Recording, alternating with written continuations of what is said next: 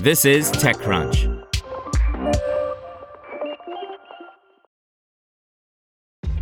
This episode is brought to you by ShipStation.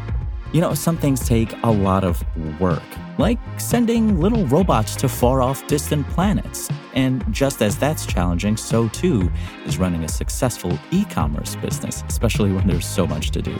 So I want to introduce you all to ShipStation. Now, I love using ShipStation because of its easy to use dashboard, which makes managing orders and printing labels a breeze and super smooth. Oh, and the customer service is just out of this world.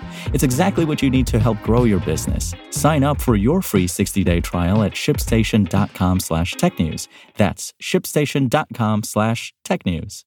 Virgio's fast fashion dream is over by Manish Singh.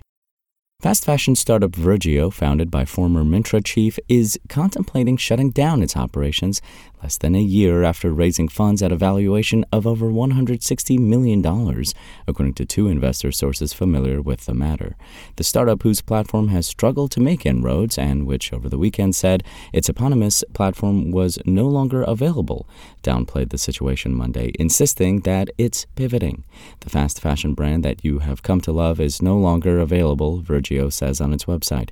Amar Nagaram, founder and chief executive of Virgio, wrote in a peculiarly worded LinkedIn post Never thought that we'd come to these crossroads in exactly a year of launch of Virgio, and called the move a turning point for the startup.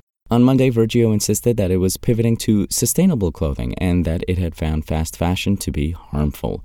Two investors who spoke on the condition of anonymity said they have been informed that Virgio will be winding down its operations. Virgio raised the $37 million Series A funding from investors, including Prosus Ventures, Accel, and Alpha Wave Global in December last year. That round valued it at $161 million, the startup said.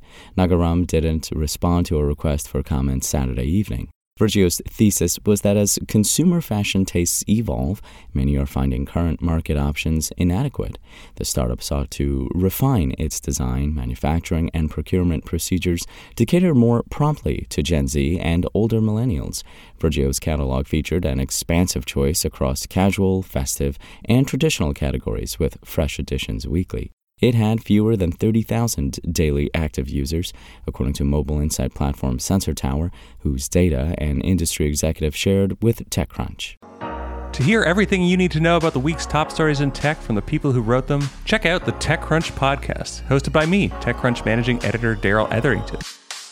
Each week, we go in depth on two or three of the week's top stories from in and around the startup ecosystem and I'll be joined by the TechCrunch experts who covered them. They tell us why the news is so important and what they think matters most to you, our listeners, whether you're just interested in tech or that's where you make your living. New episodes drop every Saturday morning, so be sure to subscribe to the TechCrunch podcast wherever you listen to podcasts.